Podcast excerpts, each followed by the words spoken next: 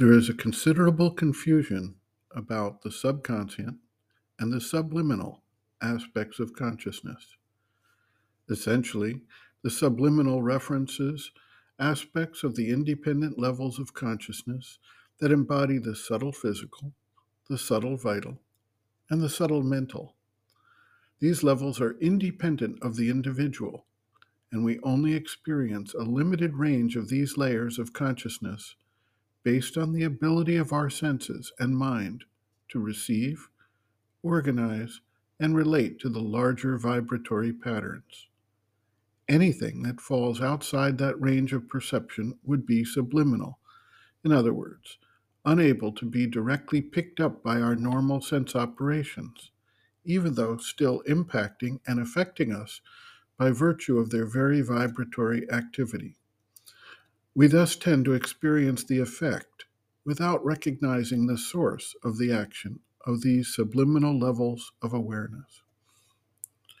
The subconscient, on the other hand, represents impressions, sensations, events, activities that are picked up and experienced by our senses, but which do not get our conscious attention. Or if they briefly get conscious attention, they are released and simply go into an unorganized mass of impressions that can arise when they are triggered by some stimulus or other, and which can impact the way we understand and respond to situations. The subconscient may be impressions directly experienced by the individual, or it may be impressions that are collectively part of the general human inheritance in what C.G. Jung called the collective unconscious, which throws up archetypes to our awareness from time to time. Sri Aurobindo writes, quote, We mean by the subconscient that quite submerged part of our being in which there is no wakingly conscious and coherent thought, will, or feeling, or organized reaction, but which yet receives obscurely the impressions of all things and stores them up in itself, and from it too all sorts of stimuli of persistent habitual movements, crudely repeated or disguised in strange forms, can surge up into dream or into the waking nature.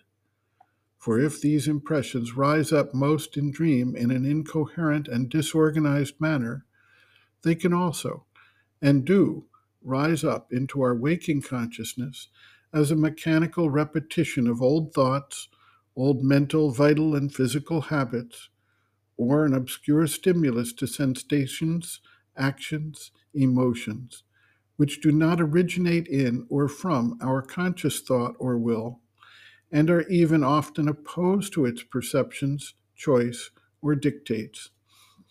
In the subconscient, there is an obscure mind full of obstinate samskaras, impressions, associations, fixed notions, habitual reactions formed by our past, an obscure vital full of the seeds of habitual desires, sensations, and nervous reactions, a most obscure material which governs much that has to do with the condition of the body. It is largely responsible for our illnesses. Chronic or repeated illnesses are indeed mainly due to the subconscient and its obstinate memory and habit of repetition of whatever has impressed itself upon the body consciousness.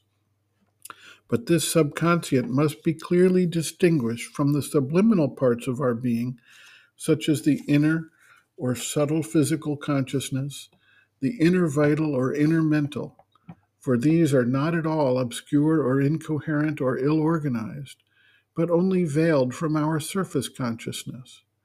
Our surface constantly receives something, inner touches, communications, or influences from these sources, but does not know, for the most part, whence they come. Reference Sri Aurobindo and the Mother, Our Many Selves, Practical Yogic Psychology, Chapter 2, Planes and Parts of the Being, pages 53 to 54.